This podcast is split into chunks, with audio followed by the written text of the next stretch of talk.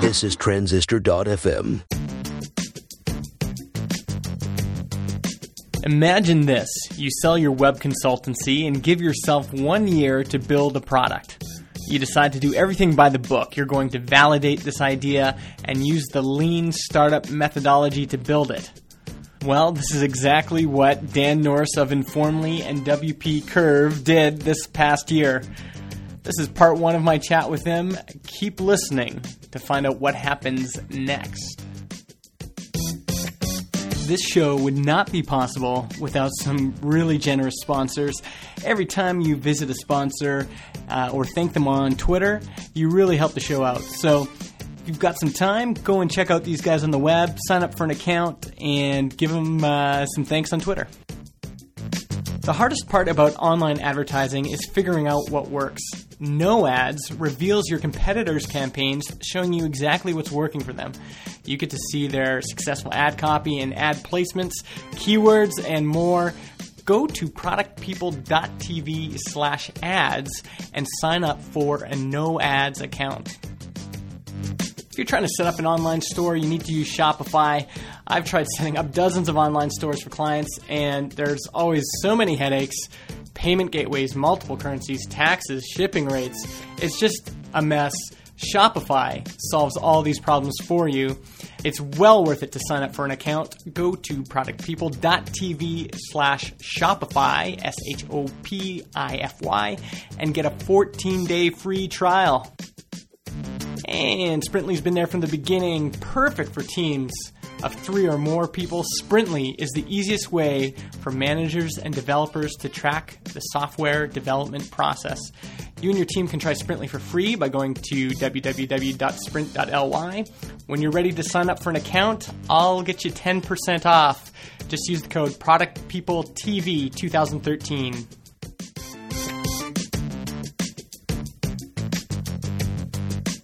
Hi, I'm Justin, and this is Product People, the podcast focused on great products and the people who make them. And today I'm joined by Dan Norris, the founder of Informly and WP Curve. Dan, welcome to the show. Thanks for having me, Justin. You're like a full pro with those intros. Were you like a TV presenter before you were a podcaster? Not, no, you know, but I always like talk radio, so maybe that's where it came from. Yeah, from I've done like 50 podcast episodes, and I don't sound anything like that. Well, you know, you know what you have going for you is the is for anyone in America, your accent is going to sound exotic. Yeah, I, I try to record them in the morning, especially when I've got a cold, so I sound more like Russell Crowe.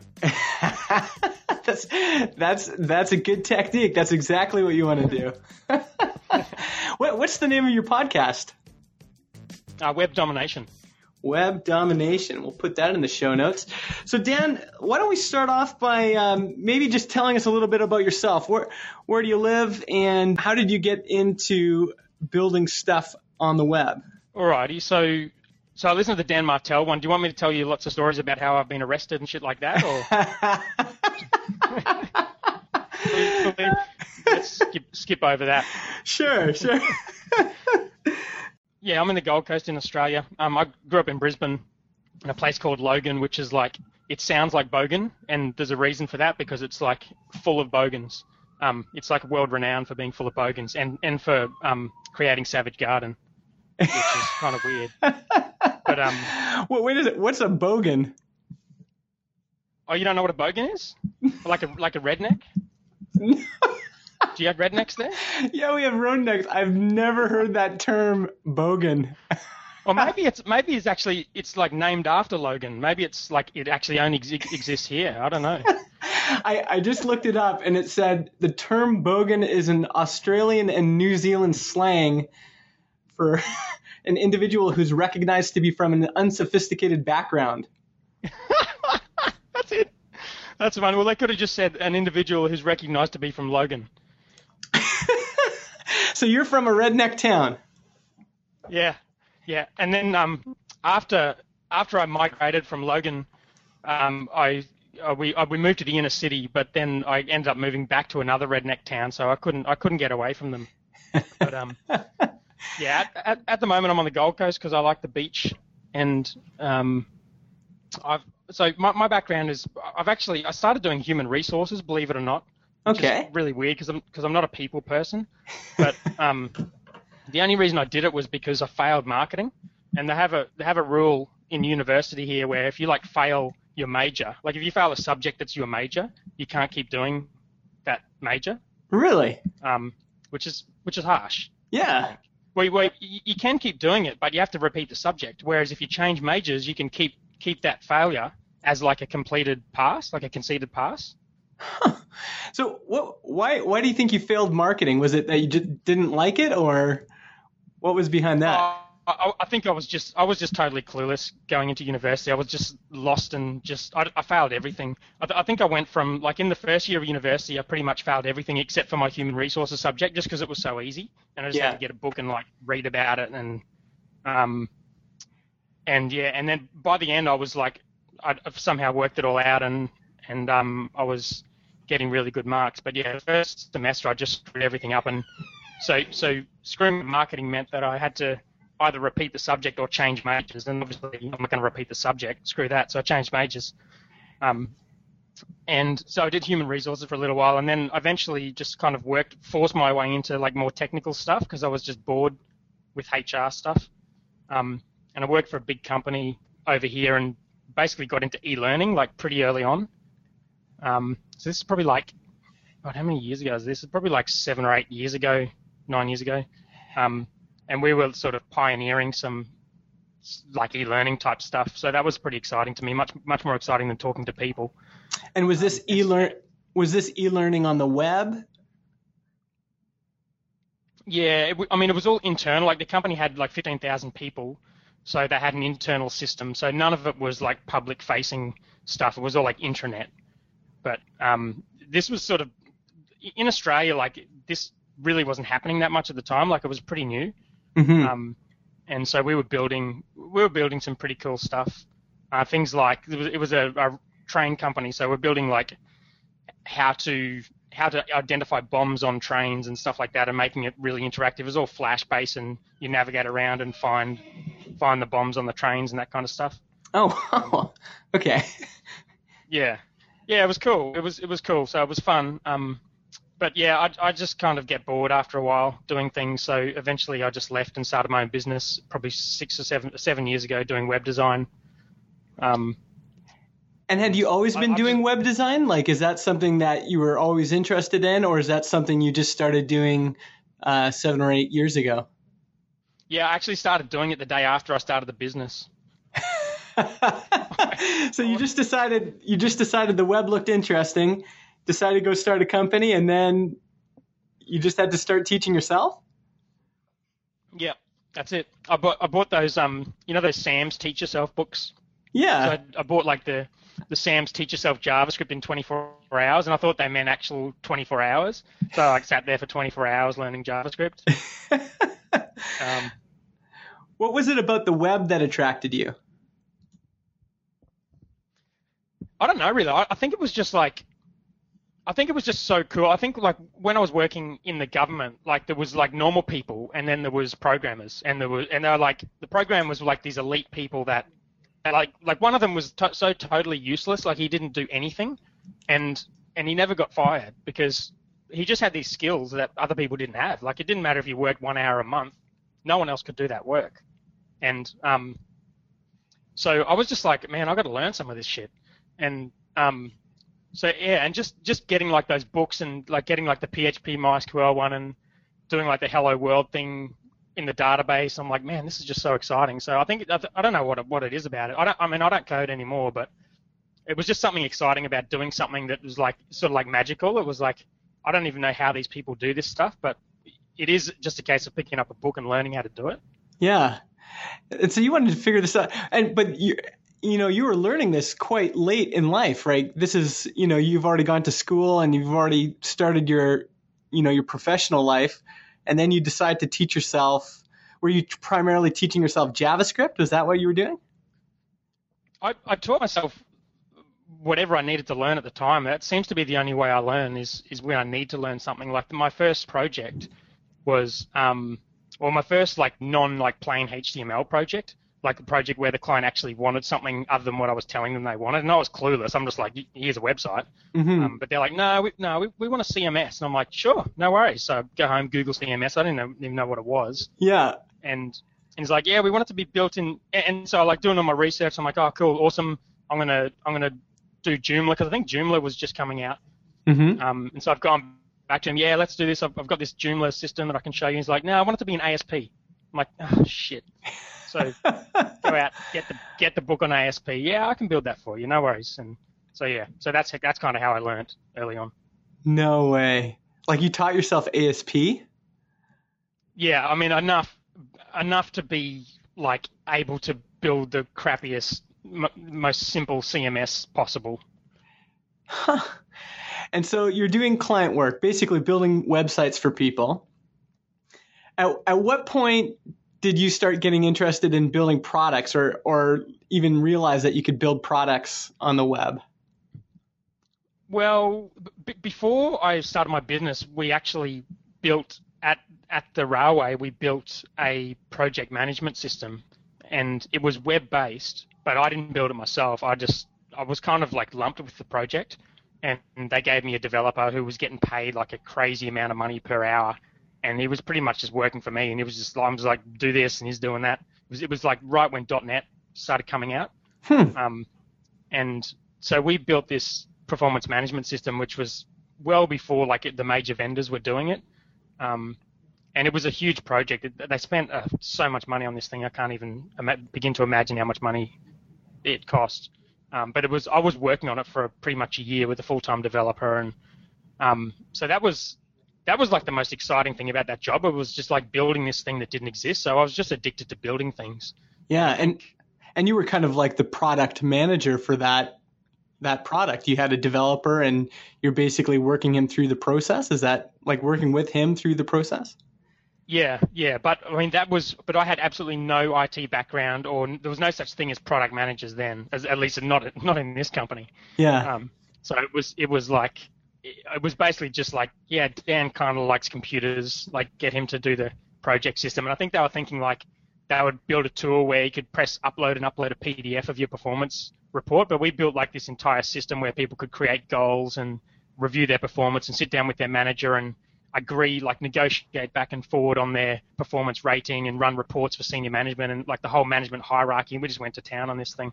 Wow. And and did that product actually ship? It it did, but it was eventually replaced. And um, when it was replaced, I think it's been replaced quite a few times since. But Saba, who were doing the learning management system, brought out a performance management product, and like Saba was was the railway's performance management product. So as soon as that came out, they pretty much wiped ours out. And then I think they've upgraded to SAP since then, and SAP pretty much wiped the Saba one out. So um, it was live for a, for a couple of years, yeah. Yeah, but you had the experience of working on something in a large company and actually shipping it, which is quite unusual. Yeah, and I mean, we made so many mistakes on that thing. It was like if you made those kind of mistakes in your own business, like I'm sure if if you got the job of building something like what we built for this type of cus- uh, company now, like it, would it would probably be a multi-million dollar job. Mm-hmm. It's a big big project to get all the managers, you know. But back then it was just like us tinkering stuff. We weren't even in IT. Like we were in learning and development, and we got this programmer in. Like we we were even pissing off IT because we weren't even supposed to build our own stuff. So what was it about that? Was there something about that that gave you a vision for like I could build my own stuff and and sell it on the web? Like was that where you realized you could do that?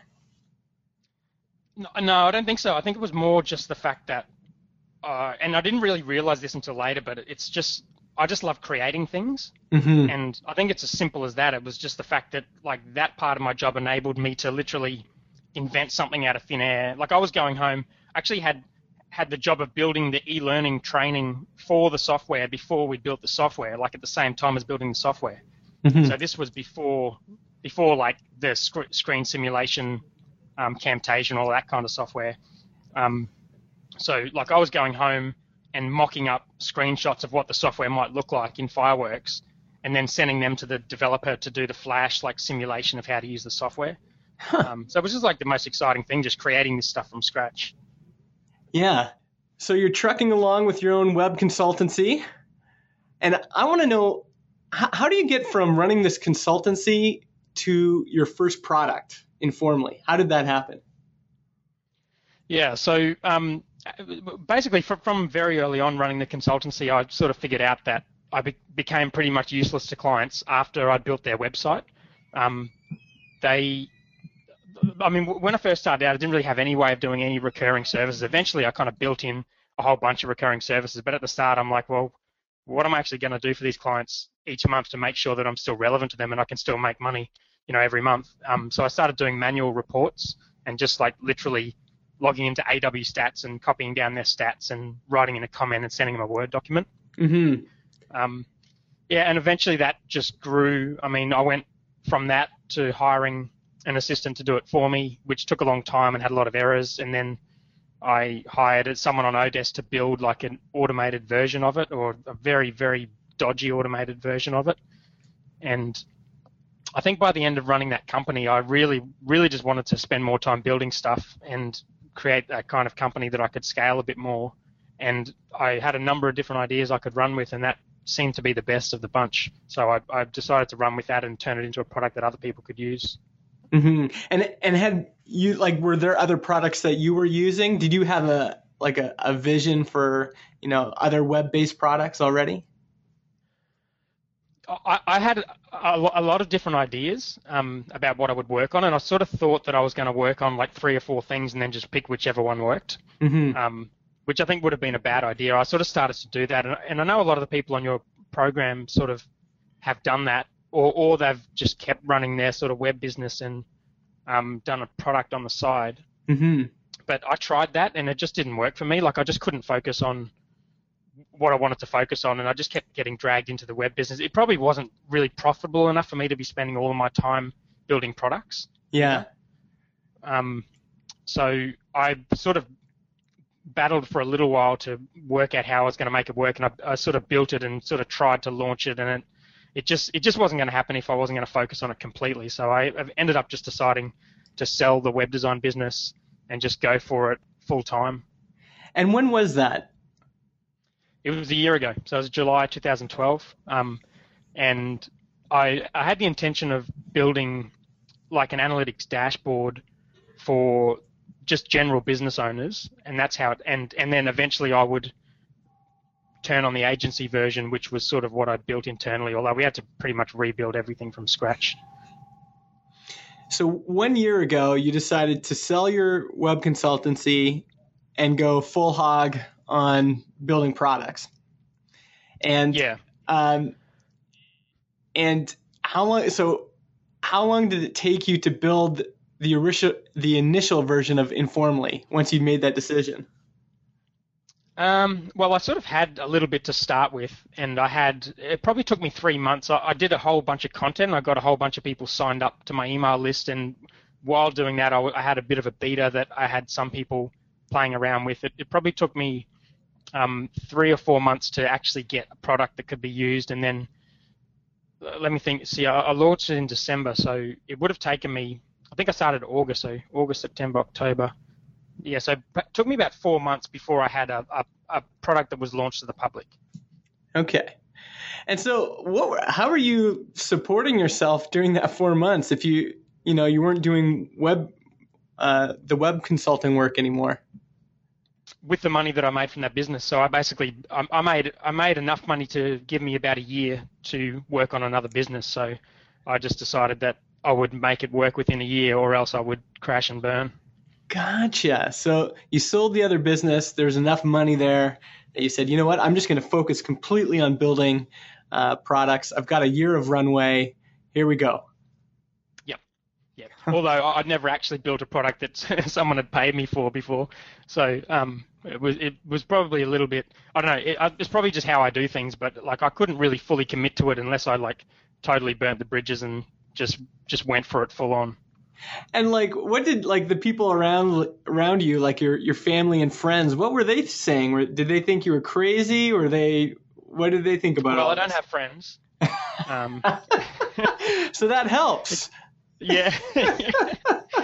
Yeah, um, and no, um, well, I've got a very, very, very supportive wife, um, and she knew I was crazy before she met me, so that works out well. Um, and well, people, take, people take around me me, I mean, take me through that conversation with your wife. Like you go, you go best to, not to. you, you, you, you, you go to her and you say, I'm going to sell my web consulting business and I'm going to try this crazy thing that I've never tried before. I'm going to sell our web consulting business. Gotcha. Is she, does she work with you? No, no, no, no, no. We met we met at work, um, but she she's got her own job, and thankfully she makes money. So, um, it, it yeah. I mean, I think she knew I wasn't happy running that business because I was it was frustrating me. I like it's kind of hard to run a business by yourself, and I I try to back myself with everything, but at the same time, it's it's kind of hard to have all the skills you need as an individual founder to make a business work. Mm-hmm. And that kind of business is particularly tricky because there's so much competition, and you really need to be a good sort of face-to-face salesperson and have a good team who can deliver behind you. And I was more like the team that could deliver, but not so much the face-to-face salesperson. Mm-hmm. Um, and I tried to work around that a lot. Um, I built a website um, that actually bought originally, but I turned it into a blog that was ranking number one in Australia for website design and number three for web design. I was getting loads of traffic, and I was getting probably you know almost a lead a day from that. Um, and I did a whole bunch of other stuff that sort of meant that I could try to run this business without spending all time all my day out out selling. Mm-hmm. Um, but in in the end, I just wasn't able to grow it. I, I wasn't really able to get it to be profitable enough to kind of scale it, and that was frustrating the shit out of me. mm-hmm. And um, so the decision was basically, I, I tried. I gave myself, you know, a final kind of six months, and thought I'm, I'm going to have another crack at this. Give myself six months to get this right. And after six months, it was really just doing the same as what it was before. So the, the decision was made. Interesting. Okay, so you, you and you've already had some experience before you launched your first product. You had some experience with content marketing, obviously. Um, well, I mean, if you're ranking, if you're ranking number one for web design in Australia, Well, yeah, I mean, b- b- before I bought that site, it, was basically just a one-page sales page, and I, over the course of about two years, I turned it into a blog, and I wrote probably 100, 150 posts, and you know, started building a following on Twitter, and and you know, creating, creating loads of stuff. I created like six or seven ebooks and uh, all sorts of stuff on that site. Um, and yeah, that was probably over the course of about two years prior to starting Informly. Okay. So, and actually, at this point, we should probably briefly describe what does Informly do. What is it? Right. Well, it's changed a few times since I launched it, but it, what it does right now is exactly what the original idea was, which was how I was using it for my agency, which is an agency signs up, they connect to Google Analytics, it brings in all of their clients, and then it creates nice looking reports with their logo, and it sends those reports to their clients every month. And so, I mean, it basically keeps you as an agency owner, you know, fresh in the minds of your clients. It it brands the reports for you. It creates charts that are really simple for clients to understand. So it doesn't give you like a 15-page confusing report that a small business owner is not going to have any clue what what it means. It's Mhm. like really really simple charts, and um, clients are using it generally as part of like a retainer package. So how I was using it was I had a support program, and as part of that they would get a monthly report, and so clients can can more or less make money, you know, building recurring services and using Informly to kind of educate and update their clients each month. And what was the initial version that you released after four months of building? What was the initial version of Informly? the initial version was was not not the agency version. It was direct to business. So as a business owner, you could log in and you could connect a whole bunch of different services. Like I think I connected with about 13 different services. Um, you know, Xero, Mailchimp, Google Analytics, Google Rankings, Pingdom, Site Uptime, all, all of these kind of services. Um, Uh, and you could create a dashboard with like simple charts from all of those services. So you you launch after building this initial version, four months into your one year, you know, your one year runway. What happens? How many people signed up? What what happened after you launched? All right. Well, I'm going to do the short version of this because the the long version is going to take too long. But the short version is I I screwed up with payments in a bad way. So I was I was really keen to make the payment process as simple as possible and setting up I, I wanted to take US dollars because I knew that my customers weren't just going to be in Australia. Um, and setting that up in Australia is a real pain in the ass, and it requires getting like US merchant accounts and all this kind of crap. Um, and I couldn't use PayPal because the way my company was structured. Um, so it took me a long time before I put up a payment button up there, and I had, I think I probably had about 4,000 sign-ups, free sign-ups, before I even put up a payment button. Okay. And yeah, and when and when I put up the payment button, I mean basically no one signed up. I had I had probably I mean eventually I got to like 20 customers, but I think like in the first week I had like one. Gotcha. Gotcha. And It was so, horrible. So and and Stripe isn't in Australia, is that right? No. Man. So there's some challenges with doing some doing this in Australia. Did, had were you connected with any of the other startups in Australia? Um, not. I mean, I, I've, I've got some sort of connection to the local startup scene, but where I am, it's there's not like a whole lot going on. We're just sort of trying to kick it all off. But Mm-hmm. I mean, the the the, the way it's done is it's, it can be done quite easily with PayPal, but just the way my company was structured, I, I couldn't use PayPal at the time, and I've since restructured the company so I can use PayPal because it makes it so much easier. Yeah. Um, but yeah, there's there's gateways like Braintree and um, eWay, which are which I use Braintree, You set all that up, but it, it ends up being very expensive. At one point, I was paying two hundred and fifty dollars a month in bank fees, and I was only making six hundred dollars a month. Jeez. It was it was insane. So so so like they only really work if you've got three bank accounts essentially, US bank account, Australian bank account with the merchant who has the gateway, then you're paying the gateway fees, and then I've got another bank account for my normal business. It was just a bloody mess. So I ended up canning it and just putting a PayPal button up there, but it took me like a long time to do that. How how long did it take you from launch to getting that button up? It took me about six months. Wow. So Okay. oh, sorry, so from from when I started, so it was it was in about um it was in sometime in January I think when I actually allowed people to pay for it. So about two months after you launched. Yeah. Gotcha. So, and and you said you had four thousand signups, Yeah, like four thousand signups on launch. I had about a thousand um, that that. So when I first started, I think before I went full time, I just kind of put it out there and, and put an email sign up on there. I think I had about a thousand who actually signed up to try it back then before I closed it to actually work on it full time. Um, and then I had about a thousand sign up to the email opt-in that I had on the site. So that was about two thousand. And then when I launched, I had I think a thousand of those. It, it got a, it got a bit of coverage. It got like coverage on the Next Web and um, a whole bunch of other sites covered it, and I was doing I was doing all kinds of shit. Like I had I had like 15 different traffic strategies I was trying. I was guest posting everywhere. One day I wrote 13 blog posts on my own blog. I was just creating an insane amount of content and building up a lot of noise. Um, doing podcasts and interviewing people and all kinds of stuff. Yeah, yeah. I, I told you this before, but where I first heard about you was on uh, Jason Calacanis' show, This Week in Startups. You called in, and I was like, a, you know, ask Jason or something like that. And I, I remember that you calling in and asking about the name Informly. Yeah, I've had a shower since then. I was like looking extra homeless on that because I was I was actually about to fly out overseas, um, like that morning, and he, they sent a thing out the day before saying, "Oh, we're doing this Ask Jason show," and I'm like a massive JCal fan, so I'm like, I'm I'm doing that shit. I got to be on that show. Yeah.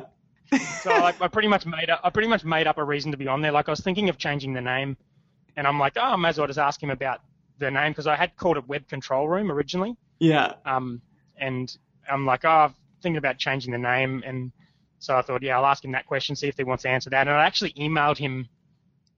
I, I'd emailed him uh, probably six months prior and, and given him something. Like he put something out on Twitter saying, oh, I want a list of ways to market my app. And I'm like, oh, here's a list of 500 app websites or something that I'd gotten a hold of. So I mentioned that in the email and said, oh, you know, I chatted to Jason a few months ago and I'm keen to chat to him again about the name change. And Kieran's like, yeah, cool, that sounds like a good idea. So, yeah.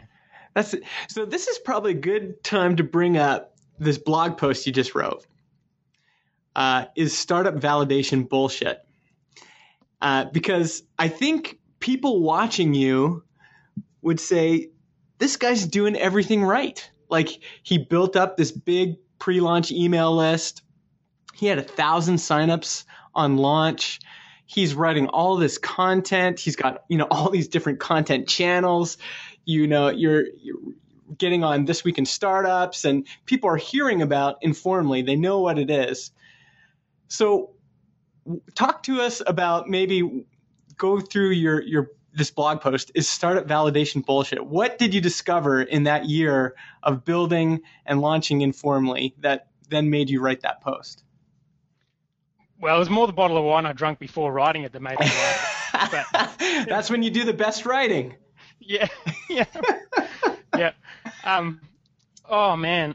Well, I, I mean, honestly, part of it is just everything you read everywhere anyway. Like it's it's basically just you know getting a customer and not focusing on vanity metrics and um, you know I mean not focusing too much on the product instead getting out of the building. It's all that lean startup shit. And I I, I don't think I did do enough of that. Like I did I, I did focus on building the product and I did focus on marketing in that I was getting a lot of noise on my site but I didn't focus enough on whether or not I was building something that people wanted to pay for. It, but but as I said in that post, it's it's it's a hard thing to validate. Like with this with new business, WP Curve that we've started, mm-hmm. like we after three weeks, we it's making more money than Informly was after a year, and it's it, it's so easy to validate. Like I came up with the idea, and three days later, I had a company. Um, with software, it's so much harder. It sounds easy, like when you read it in the books, but it's very, very hard to really know whether someone wants to pay for your software product. And I've, I've read all of the posts, and you can see that in that post that I wrote. Um, and I've discussed this with people on mastermind calls and stuff, and it's just it's just not as simple as people think. It's you, you can't put up a shitty piece of software and expect people are going to pay for it. Yeah, I love this perspective. Like I think this is a really healthy kind of counterbalance to um, you know a lot of what we've been reading and thinking about in the last couple years with the lean startup movement. So after a year, you only had 15 paying customers for Informly at nine dollars a month. Yeah, well, I had I did launch the agency version um, probably after six months or so, and after a year, I probably had about 20 customers each. Um, and it became pretty obvious to me that I was putting all of my work into the normal version and hardly any work into the agency version. And I was making 70, 80% revenue on the agency side and 20% on the B2B side.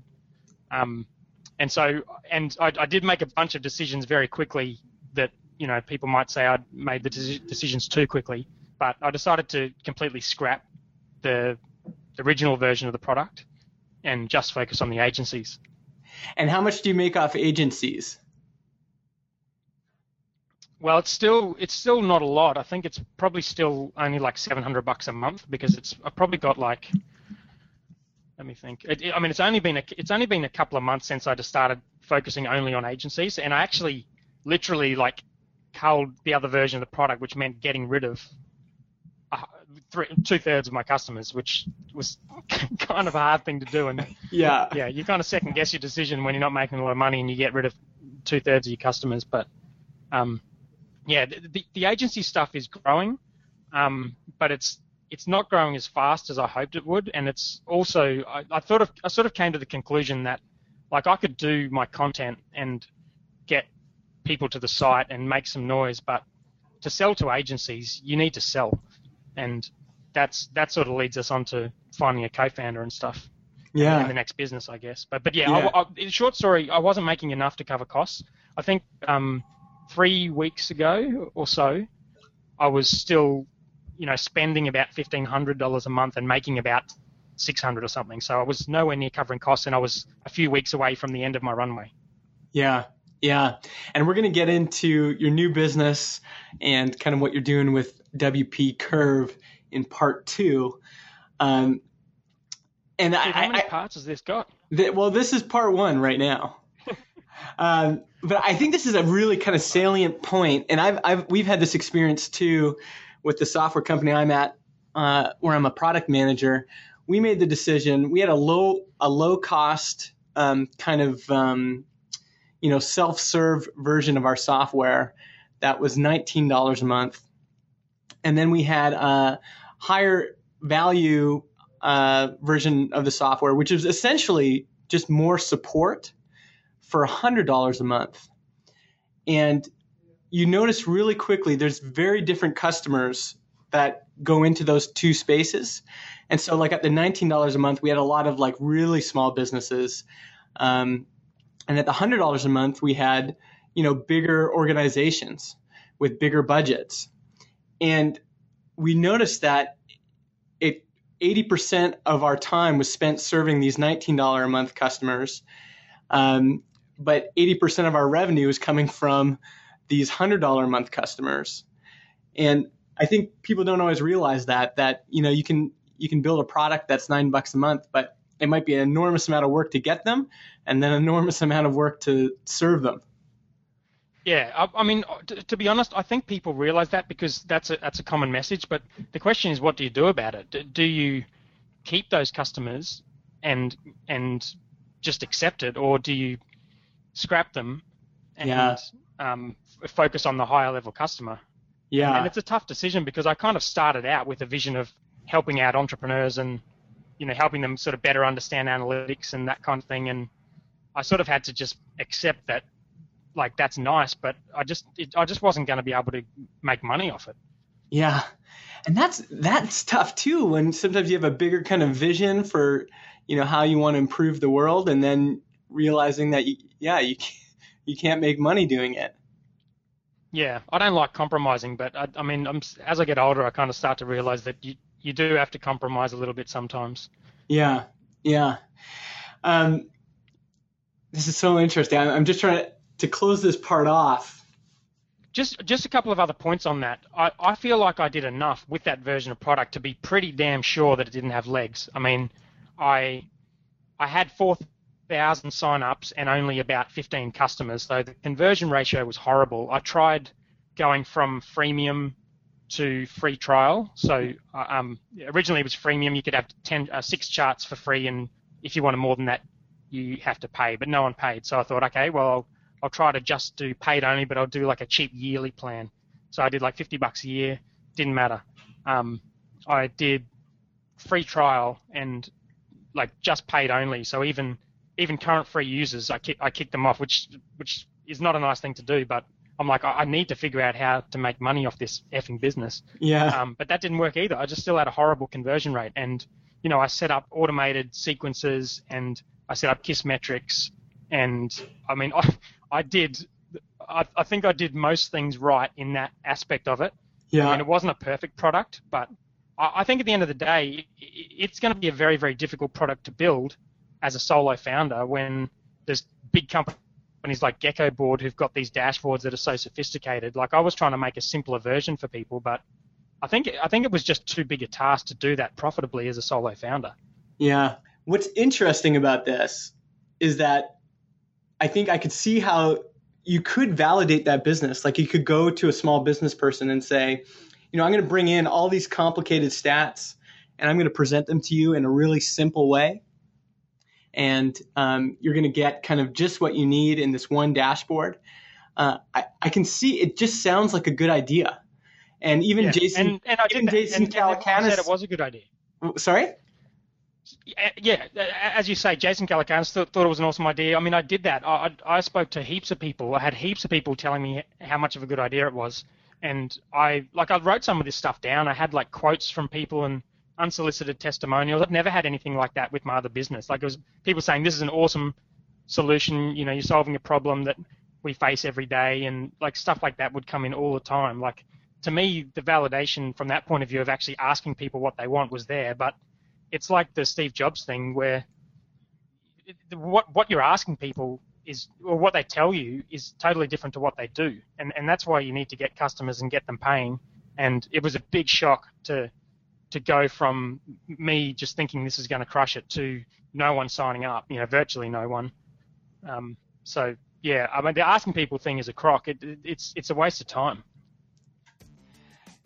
Interesting. So in part two, we're gonna we're gonna talk about how you went from this experience to your new business and and how you did it differently.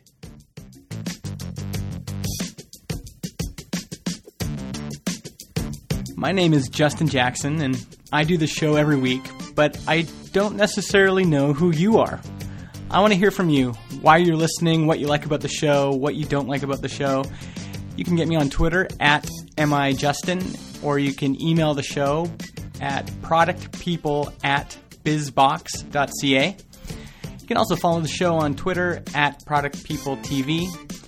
The best way to join the Product People community is to join our email newsletter list. You can get there by going to productpeople.tv slash newsletter. Please check out our sponsors, No Ads. Go to productpeople.tv slash ads. Shopify, go to productpeople.tv slash Shopify. And Sprintly, go to www.sprint.ly.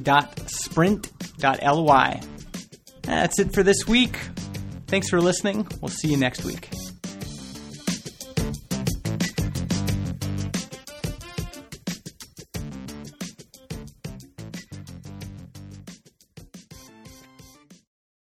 Podcast hosting is provided by Transistor.fm. They host our MP3 files, generate our RSS feed, provide us with analytics, and help us distribute the show to Spotify, Apple Podcasts, and more. If you want to start your own podcast or you want to switch to Transistor, go to transistor.fm slash Justin and get 15% off your first year.